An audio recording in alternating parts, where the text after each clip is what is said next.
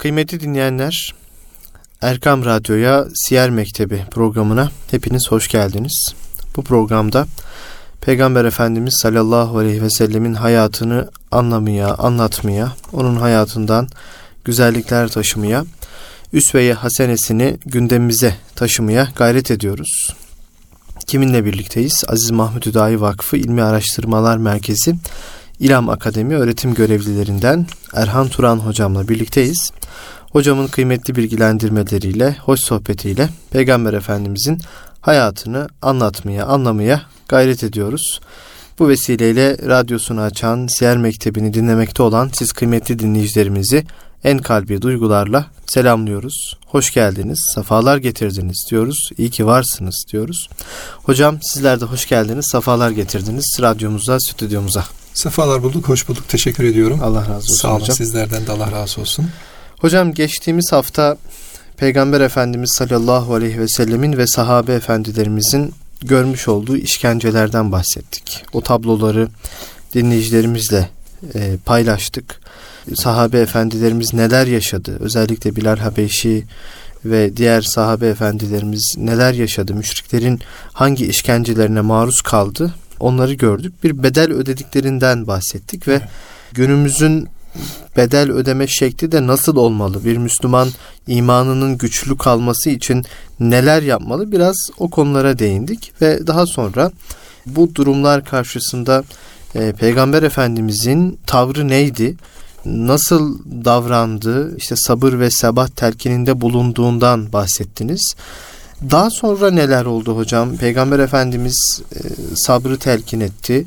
E, biraz daha sükunetin hakim olmasını sahabe efendilerimize söyledi. Peki neler yaşandı daha sonra? Bismillahirrahmanirrahim. Elhamdülillah Rabbil alemin. Ve salatu ve selamu ala Resulina Muhammed ve ala alihi ve ashabihi ve ala ali ehli beytihi ecmain. Teşekkür ediyorum tabii öncelikle. E, dinleyenlerimiz de inşallah e, istifade eder, bizler de istifade ederiz. Burada Efendimiz Aleyhisselatü Vesselam'ın biz geçtiğimiz derse işte bir Habbab bin Eret örneğiyle Hazreti Bilal Yaser ailesi işte gibi o dönemde çok büyük işkencelere Mekke döneminde uğramış. Ya tabi onlarla sınırlı değil. Hazreti Peygamber'in bizzat kendisi de büyük işkencelere tabi olmuş. Üzerine deve işkembeleri boca edilmiş. işkenceler görmüş bir haldeydi. Hazreti Ebubekir Efendilerimiz de hakeza. Tabi her halükarda Efendimiz Aleyhisselatü Vesselam bir hüzün içerisindeydi. Yani hı hı. çünkü elden bir şey gelmiyor. Yani burada Resulullah Aleyhisselatü Vesselam'ın haydi dediğinde mukavemet gösterecek, güç gösterecek, bir kuvvet gösterecek e, belki imkanı yoktu. Çünkü bir fikir savunuyorsunuz, bir dava savunuyorsunuz. Buradaki dava Kur'an davası, vahiy davası, hak davası, Allah'ın takdiri buradaki savunulan fikir. E, tabii bu fikrin e, savunulabilmesi için de temel ihtiyaçlar var. Bunlardan bir tanesi mesela bir zam, bir mekan ihtiyacı var. Yani sizin bir yere ihtiyacınız oluyor. Maddi güce imkan ihtiyacınız var. Yani bir mekan, imkan. Bunlar mühim şeyler. Ama bunlardan daha önemlisi yani mekanı bulursunuz. Belki maddi bir şeyler de bulursunuz ama kuvvetli bir şahsa ihtiyacınız var, insana ihtiyacınız var. Efendimiz Aleyhisselatü Vesselam El mu'minul kaviyyu hayrun ve ahabbu ilallahi teala minel mu'minil zayıf buyuruyor. Yani hocam? Yani güçlü, kuvvetli mümin. Buradaki güçlüden kasıt, kuvvetliden kasıt iki anlamda. Bir, imani noktada, imani haliyle, kalbi haliyle güçlü, takva sahibi, kuvvetli bir mümin. Bir de diğer anlamıyla bileği güçlü, kuvvetli, sözü geçer. Bugün mesela daha sonraki konularda Hazreti Hamza gelecek, Hazreti Ömer gelecek. Buraya kadar Kureyş işkenceleri yeterli görürken Hazreti Hamza ile Hazreti Ömer'le birlikte başka telaşlara da düşecek. Sebep çünkü güçlü mümin hem imanen güçlü hem bilek gücüyle olan mümin zayıf, güçsüz, maddi anlamda da manevi anlamda da artı müdafaa anlamında da zayıf müminden daha hayırlıdır buyuruyor Peygamber Efendimiz Aleyhisselatü Vesselam. O yüzden buradaki şahıs çok önemli, karakter çok önemli, insan çok önemli. Resulullah Aleyhisselatü Vesselam bir mukavemet gösteremiyordu. Sahabe efendilerimiz de mevcut içerisinde bulunduğu hallerle işte kimisi köleydi, kimisi parasızdı, kimisi fakirdi, kimisi yetimdi. Onlar da mukavemet gösteremiyorlardı. belki içlerinde gücü kuvveti olan bir iki kişi vardıysa da işte Hazreti Ebubekir gibi Hazreti Osman gibi kuvvetli belki zengin de diyebileceğimiz insanlar vardıysa da diğer sahabeyi korumaya yetmiyordu. Yani e, yet, yetersiz kalıyorlardı burada ister istemez. Efendimiz Aleyhisselatü Vesselam o yüzden en güzel işlerden birincisi Cenab-ı Hakk'a sığınmaktı. Allahu Teala'ya devamlı tevekkül ediyordu. Devamlı Cenab-ı Hakk'a kendi yönünü çeviriyordu. Ya Rab deyip orada kalıyordu. İkincisi susuyordu tabii ki. Yani evet. onların yapmış olduğu o hallere karşı bir şey diyemiyordu. Tesellisini Cenab-ı Hak'tan buluyor ve bir mukavemet, bir karşılık, bir muhalefet göstermeksizin de sanki böyle sineye çekercesine tebliğine devam ediyordu Resulullah Aleyhisselatü Vesselam. Ayet-i kerimeler işte Efendimiz Aleyhisselatü Vesselam'a e, devamlı Allahü Teala'nın kerim olduğunu, Allahü Teala'nın inayetinin büyük olduğunu ve bunun karşılığında mutlaka bir mükafatın olduğunu sahabe efendilerimize de cenneti müjdeleyerek daha çok onların inkar etmesi, yapmış oldukları hallerin Allah'a havale edildiğini ayetler hep böyle işaretlerde bulunuyor bize. Hı hı. İşte İsra suresinde, Lokman suresinde bunlar açık açık anlatılıyor. Yani birinin inkar etmesi seni üzmesin. Sen kendin sadece vazifen neyse onu yerine getir anlamında. Onun dönüşü bize. Biz onun hesabını göreceğiz. Duruşu vardı e, ayette. Ve yaptıkları haber verilecek diye Efendimiz Aleyhisselatü Vesselam'a devamlı bir teskin hali vardı. Sükunetlendirme hali vardı. Evet. Burada bir usul bildiriyor aslında değil mi Peygamber Tabii Efendimiz ki. bize? Yani bir Müslümanın biraz sabırlı olması ve tez canlı olmaması gerektiğini. Tabii ki. Yapılacak olan müdahaleden önce bir hazırlık yapalım. Kesinlikle. Ondan sonra bir karşılık verelim. İşte bize bir zulüm yapıldı. Elimizde hiçbir şey yok. Hadi gidelim kervan yolda düzülür mantığıyla hareket değil de Tabii ki. tedbirli bir şekilde hazırlıklı bir şekilde yapılması gerektiğini anlatıyor. Tabii burada duruş eğer dinse yani imansa, İslamsa orada teenni esastır.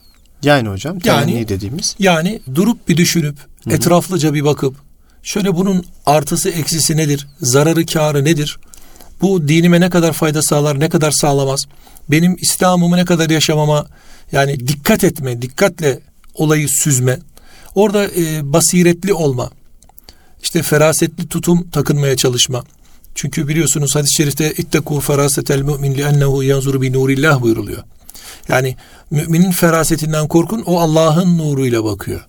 Yani orada Cenab-ı Hakk'a her şeyini çevirerek, çevirerek ona rucu ettirerek vakayı düşündüğü zaman önceliği din olduğu zaman, iman olduğu zaman teenni yani dikkatli, ağır, acele etmeden şöyle hafif hafif tartarak olayı değerlendirip üzerine gitmek gerekiyor. Artısını eksisini düşünerek. Çünkü bazen bir tepki geliştirirsiniz. O tepki sizi haklıyken haksız konuma bir anda çekiverir. Tabi mümindeki o biraz önce dediğiniz gibi tez canlılık, acelecilik tabi bu insanın zaaf noktalarından bir tanesi. Yani insan aceleci. Ayet-i kerimeyi şimdi hatırlayamadım. İnsan acele yaratılmıştır diye. Acelecilik vardır fıtratında diye işaret vardır. Hatta söyler de. Bu yüzden o aceleciliği yerine getirmeden e, hareket etmesi gerekiyor. Ama vaka iman değilse, buradaki mesele din değil dünya ise menfaatse, orada kendi çıkarını hedeflediyse o zaman ne yapıyor insan? Çıkarı kaybetmemek için acele ediyor, hareket ediyor, eli ayağına dolaşıyor. Yapacağı şeyi e, doğru da yapacaksa yanlış yapıyor. Buradaki mesele Hazreti Peygamber Aleyhisselatü Vesselam'ın ve sahabe-i kiramın uğramış oldukları işkencelerdeki temel mesele imandı. Onlar da imana göre karşılık vermeye çalıştılar. İmanın getirisiyle karşılık vermeye çalıştılar. Çünkü az bir insanda onlar Karşılarındakiler çok güçlüydü. Bir mukavemet geliştirmeye çalışsalardı ellerinde ne sallayacak belki kaliteli kılıçlar olacaktı. Hı hı. Ne mızraklar olacaktı ne miğferler olacaktı. Allah yardım elbette edecekti.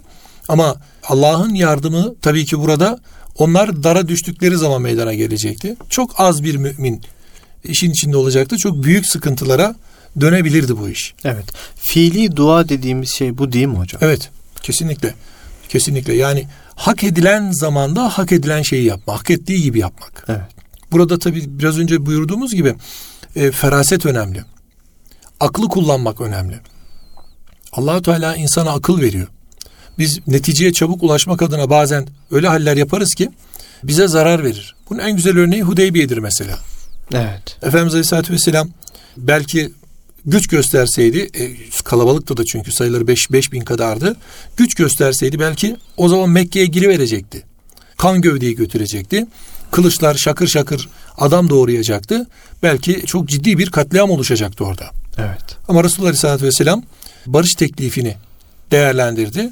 Ardından ilk etapta başta Hazreti Ömer olmak üzere itirazlar da olunsa ya Resulallah biz buraya Umre'ye geldik neden böyle dönüyoruz diye bir yıl sonra yapacaklardı. Çünkü olduğu gibi geri dönme halleri vardı ve geri döndüler o haliyle.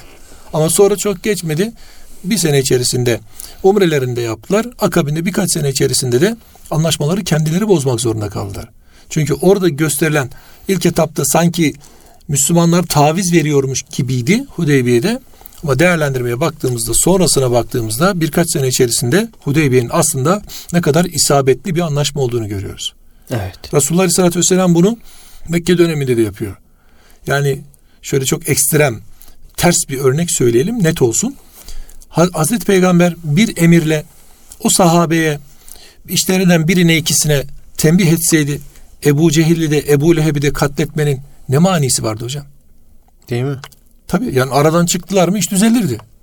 Ama mesele Ebu Cehil'in ve Ebu Leheb'in ayak diremesine güç verenler meselesi. Hmm. Mesele sadece baştaki tek adam meselesi değil. Ebu Cehil meselesi değil. Ebu Cehiller var orada. Ebu Cehil anlayışları var orada. Ya. Orada Ebu Leheb'ler var. Orada Velid bin Muhireler var. Yani bir tane adam var orada ama o zihne sahip olan insanlar var. Evet, Ebu Cehiller ölmedi derken Heh, bunu diyor. Bunu hocam. diyor işte. Yani orada Ebu Cehil de yalnız değil yani. Onun da adamları var. Onun da evet. kendi batıl davasını savunan bir dünya e, kafa sahibi insanlar var. Bu bu şekilde Peygamber Efendimiz Aleyhisselatü Vesselam belki Habbab ateşlere yatırıldı. Belki Bilal çölde kızgın çölde üzerine taşlar konuldu. Belki Yaser ailesi şehit oldu. E, belki Ammar o hali yaşadı. Ama sonrasında bu tohum yavaş yavaş yavaş yavaş böyle filizlenmeye başladı, büyümeye başladı. İşte burada sabır öne geçti. allah Teala sabrı telkin etti. Efendimiz Aleyhisselatü Vesselam sabrı telkin etti. Yalnız bir hadise var mühim. Resulullah Aleyhisselatü Vesselam'a şikayetler geldiği zaman sizden evvelki nesiller arasında yakalanıp çukurlara konan, testereyle başa, baştan aşağı ikiye bölünen, demir taraklarla etleri tırmıklanan, yine de dininden dönmeyen müminler olmuştur. Allah'a hamdolsun ki allah Teala bu dini tamamlayacak, hakim kılacaktır. Hı hı. Şimdi o derecedeki bir kişi Allah'tan ve koyunlarına kurt saldırması endişesinden başka korku da duymayacaktır. Sana'dan Hadramevt'e gelecektir. Ne var ki siz sabırsızlanıyorsunuz. Demek ki biz biraz aceleyi tavsiye ediyoruz. Bu Buhari hadisi. Biz aceleyi daha çok tavsiye ediyoruz. Halbuki Efendimiz Aleyhisselatü Vesselam sabrı telkin ediyor ve kendilerinden daha kötü dönemler yaşamış. Daha zorluklar yaşamış ama imanlarından taviz vermemiş insanlardan bahsediyor. Evet. İşte bizim de günümüz itibariyle bu tür e, hallerle karşılaşmamız mümkün. Mesela Kur'an ve sünnetle Allah ve Allah'ın razı olduklarıyla düşünce geliştirmiyoruz artık biz. Biz baktığımız zaman dışarıda bir şey yaşadık mı önce cüzdanımızı düşünüyoruz. Evimizi düşünüyoruz. Arabamızı düşünüyoruz. İşte bir delikanlı bir hanım kız istemeye gittiğinde anne babanın sorduğu soru evladımız namazlı mıdır, abdestli midir, ya. dini kaygısı var mıdır, gecesi nasıldır, işte e, içki içer mi, kumar oynar mı ya da ahlaksızlıkları var mıdır, buna şahitlik edecek kimler vardır deyip bu dertte tasada değil şimdi. Onlarca reklamı var bunun, onlarca görüntüsü var televizyon ekranlarında. Seyrediyoruz maalesef yani insan e, üzülüyor. Artık öyle bir hale gelinmiş ki Anadolu'muzun bir irfanı vardı hocam. O da zedelenmeye başlamış. O da artık irfan olmaktan çıkmaya başlamış. Ya. Anadolu'yu bazen böyle gezme, bir yerlere gidip görme şansımız oluyor. E, nasip oluyor, gidiyoruz. E, şahit olduğumuz hadiseler çok küçük gibi görünüyor aslında. Ama çok büyük aslında sonucu. Mesela adamın tarlasını biçiyorlar bir gecede. Bakıyorsunuz tarlasında adamın ekini kalmamış. Çalmış birisi. Ne olacak hocam işte 5 dönüm tarla 10 dönüm tarla. Ya bir adamın yani bir başak da çalınsa bir problemdir bu. Dönüp baktığımızda mesela adamın ağaçları kesiliyor. Evindeki ya da bahçesindeki ağaçlarını bulamıyor. Şunu duydum, şuna da e, ben şahit olmadım ama şahit olanlardan duydum. Yani ahırındaki büyükbaş hayvanları çalınıp kesilip götürülen insanlar var. Evet. Ya bunlar Anadolu'muzda yaşanıyor bizim. Şimdi biliyorsunuz gıda işte e, şeyliği var, bir daralması var işte biraz e, bir hafif böyle bir e, suların çekilmesi kıtlıktır vesairedir söyleniyor. Baktığınızda neden olduğunu, arka planını görebiliyorsunuz aslında. Cenab-ı Hak sanki elinizdeki nimeti alırım bakın ha dikkat edin der gibi böyle bir uyarı çekiyor mümine. Bakıyorsunuz evet. öşürünü vermemiş. Fakirin fukaranın hakkını vermemiş. Ya da e, orayı haksız bir satışa ortaya koymuş. Ya da fuhşiyatı teşvik edici bir işe yatırmış orayı. Ne bileyim içki satılan ya da içki yapılacak bir yere vermiş bunu. Ya da içkiye çevrilecek bir ürün haline getirmiş. İşte üzüm satıyor adam. Yani bunlar artık yavaş yavaş e, ne yapalım canım geçinmeyelim mi haline gelmiş. Haramdan medet umar hale gelmişiz. allah Teala kimsenin rızkını haramda yaratmıyor. Ama biz rızkı harama çevirmeye başlamışız. Evet. Bu hal dünyayı önümüze getiriyor. Sahabe efendilerimiz o dönemde iman dediler. İman karşılığında bir sabır sebat vardı. Ama dü- dünya nimetlerine karşı bolluğuna ya da darlığına sabır sebat yok hocam. Evet. Yani böyle bir teşvik yok. Neticede aa çok malın olsun, iyi çalış diye bir teşvik yok. Ama malın varsa bunun sorumluluğu var.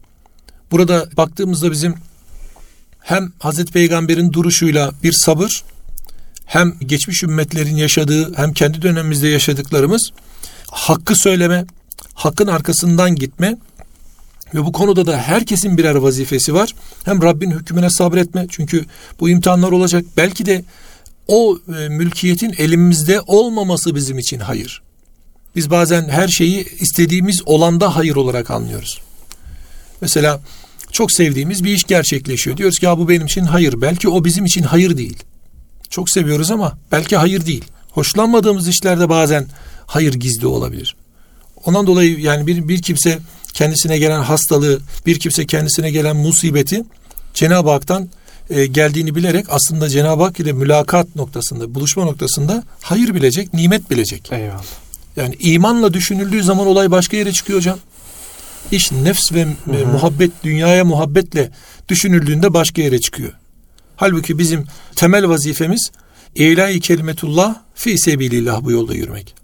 Yani Allah kelamını en yüce tutmaya çalışmak, o yüce çünkü layık olduğu yerde tutmaya çalışmak ve Allah yolunda e, kulluk imtihanını başarabilmek adına da zorluklar karşımıza çıksa da yüz yüze gelsek de e, bu durumda da ki geleceğiz. Dünyanın hali bu imtihan. Temel vazifemiz bu. E, buna sahip çıkmak için de elimizden geldiği kadar gayretkeş olacağız iman adına. Eyvallah. Ki nasipdar olalım hocam. Hem Kur'an'dan hem kulluktan. Eyvallah. Tabi sahabe efendilerimiz bundan sonra artık baktılar ki bu iş bitmeyecek. işkenceler bitmeyecek. Hı hı. Efendimiz Aleyhisselatü Vesselam sahabiye merhamet ediyor, üzülüyor. Diyor ki o zaman sizin de bir çareniz var. Yani onların çaresi, müşriklerin çaresi eziyetti, işkenceydi. Hı hı. O zaman müminlerin çaresi elbette ki Cenab-ı Hakk'a tevekküldür. Sonrasında sabırdır. Arkasından imanını muhafaza etmektir. Ama muhafaza etmek için de mekan lazım demiştik. O mekan için Hazreti Peygamber aleyhissalatü vesselam ilk olarak bir mukavemet göstermek adına yani bir güç göstermek adına yani bizim Mekke'ye bir mecburiyetimiz yoku göstermek adına hicreti işaret buyuruyor. Evet. Diyor ki yani ilk olarak bir mücadele olacak. Sonrasında eğer biz o akışa müdahale edemiyorsak son olarak orayı terk ediyoruz iman için. Evet. Mekke'ye müdahale edemiyoruz. Kendimizi koruyamıyoruz. Mekke'nin gidişatına müdahale edemiyoruz. Artık ne yapmamız lazım? Bu noktada o bölgeden uzaklaşmak lazım. Burada vücubiyet oluyor. Yani imanınızı muhafaza edemiyorsanız, imanınıza sahip çıkamıyorsanız o yerde durmak doğru değil. Evet. O yeri terk etmek gerekiyor. Ama nereye? İmana sahip edebilecek, sahip çıkılabilecek, imanı koruyu, koruna koruyabilecek, aslında imani yeni bir başlangıcı yaşayabilecek, asıl olarak da din kaygısını yaşayacağımız bir yer bularak oraya hicret etmek. Nereye gittiğinizde önemli yani. Elbette ki. Resulullah Aleyhisselatü Vesselam bu sebeple hicret olarak Habeşistan'ı işaret buyuruyor. Yoksa Hı. yukarıda Bizans vardı, öbür tarafta Sasani vardı, başka e, milletler de vardı. E, kendisi Taif'e de gidecek daha sonrasında. Akrabaları var. Hı hı. İşte oralarda e, bir çıkış bulabilir miyim diye gidecek. Ama ne yapıyor? Ehli kitabın insaflısı olduğunu bildiği. Çünkü o bölgede halkına zulmetmediğini bildiği, işte doğru yönetimin olduğu, bir adaletin sahip olduğu bir e, rivayetlere göre Barnabas'tır diyorlar. Yani onların İncil'den tabi oldukları kitabın adına Barnabas'tır diyorlar. Hı hı. E, bu tabi zamanında Pavlus'un Roma'ya Hristiyanlığı kraliyet dini olarak takdim ettiğinde e, oradaki ikinci sınıf kabul edilen Hristiyanlar sürgün edilmişlerdir. Kimisi katledilmişti, hı hı. kimi sürgün edilmişti. O güney bölgesine, kuzey bölgesinden sürülen topluluk da onlar. Habeş de böyleydi. Yemen bölgesi böyle. Oranın e, ayrı bir e, tarihi var. Onu müsait bir vakitte tekrar konuşuruz. Hı hı. Yemen çok farklı bir mümbit bir yer çünkü çok değişik bir yer. Hem coğrafi anlamda hem imani anlamda. Hı hı. Orada dinler hareket haline gelmiş. Putperestlik 4. 5. yıllara kadar devam etmiş. Sonrasında Hristiyanlık gelmiş. Ardından Yahudilik girmiş. Ashab-ül Uhdud orada mesela. Habibun Necar orada. Böyle bir hı hı. bölge Habeş bölgesi. O Güney Arabistan diyelim. Böyle mümbit bir yer. Burada tabi hicret edilecek yeri Hazreti Peygamber orayı tanıdığı için, bildiği için evet. işaret buyuruyor. Habeşistan'da biraz daha az önce bahsettiğiniz gnostik bir yapının oluşmaya evet. başladığı bir dönem evet. değil mi o dönem? Evet, hocam? tabii ki. Yani Habeşistan ilk etapta bu Hazreti İsa'nın havarilerinden bir tanesi e, yanlış hatırlamıyorsam ismi Fehmi Yuğun'du. Hmm. O e, oraya teveccüh etmiş, gönderilmiş hı hı. E, vazife olarak Hazreti İsa'dan sonra Hazreti İsa Aleyhisselam'dan sonra tabi orada bir Hristiyanlık neşvi nema bulmuş, hareket bulmuş. Yine yanlış hatırlamıyorsam birkaç asır sonra bu Yemen hükümdarlarının Zünüvas diye ünvanlandırılan yardımcıları ya da vezirleri ya da işte bölge valileri var. Hı hı. Onlar bir Şam seferinde Yahudilikle tanışıyor bir tanesi. O Yemen hükümdarı olarak geliyor e, ve o bölgede Yahudiliği yaymaya çalışıyor. Akabinde de Hristiyanlık e, orada Hristiyanlar yani muvahhid olan o Hristiyanlığı kabul etmiş tevhid ehli olan Hristiyanlara bir baskı oluşuyor. Onlar imanı kabul etmeyince hendekler kazılıp içerisine dolduruluyorlar ateşlerin içerisine yakılıyorlar. Ashab-ül Uhdud orası. Evet. Böyle bir hal var Yemen bölgesinde. E, işte Necaşi oradan kalma yapı itibariyle bir anlayışın tekabülünde. Hı hı. Efendimiz Aleyhisselatü Vesselam ilk kitapta 17 kişi gidiliyor. Hazreti Osman Efendimizle e, Hazreti Peygamber'in kızı Rukiye de var aralarında. Onunla beraber bir e, hicret yapılıyor. Tabi orada ilk etapta bir mekan buluyorlar kendilerine, yerleşiyorlar. Hayatlarını orada idam ettirmeye başlıyorlar. Yalnız 3 ay kadar kalıyorlar.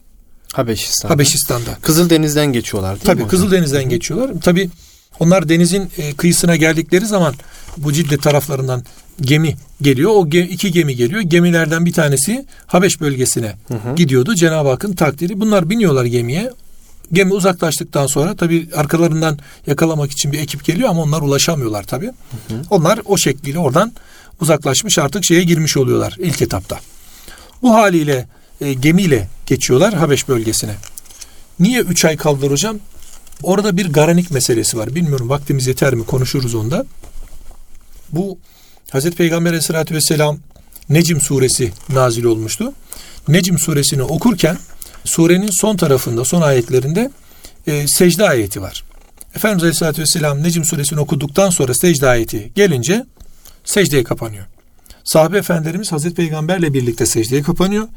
Buhari'deki rivayete göre orada diyor mümin münkir yani iman eden de inkar eden de ins cin insanlarda cinlerde Efendimizle beraber secdeye kapandı buyuruyor. Evet. Neden? Çünkü orada müşriklerin putlarından da bahsediliyor. Yanlış hatırlamıyorsam 17-18. ayetlerde olsa gerek. Orada Lat'tan, Menat'tan uzadan ve onların ne tür birer hatta pislik olduğundan şirkin ne olduğundan bahsediyor. Genel olarak baktığımızda Necm suresi aslında şirke, şirkin öngördüğü şeylere e, birer itirazdı. Ama onlar tabi isimlerini duyduğu için orada bir e, böyle bir heyecan da vardı. O heyecanla herkes secdeye kapılmıştı. Bu gayet normal bir meseleydi aslında. Efendimiz Aleyhisselatü Vesselam'ın Necm suresini okuduktan sonra secde ayetine geldiğinde secdeye kapanması kendisiyle beraber etraflarındakinin de etraftakilerin de secdeye kapanması e, gayet normal bir hadiseydi. Tabi bu duyulunca zannediyor ki tabi bu dedikodu geliyor Habeşistan'a. Hı hı. Onlar zannediyorlar ki Kureyş müşrikleri peygamberimize beraber secde ettiler. Onlar da İslam oldular. E, o zaman Mekke'ye dönmekte beis yok. Haydi dönelim denildi. E, ardından da kafile 17 kişi gitmişti. 39 kişi olarak geriye döndü. Demek ki aradan yine gidenler oldu. Ya da orada Müslümanlar Müslüman olanlar da var. Böyle 40'a yakın insan Efendimiz Aleyhisselatü Vesselam'a geri döndüler Mekke'ye.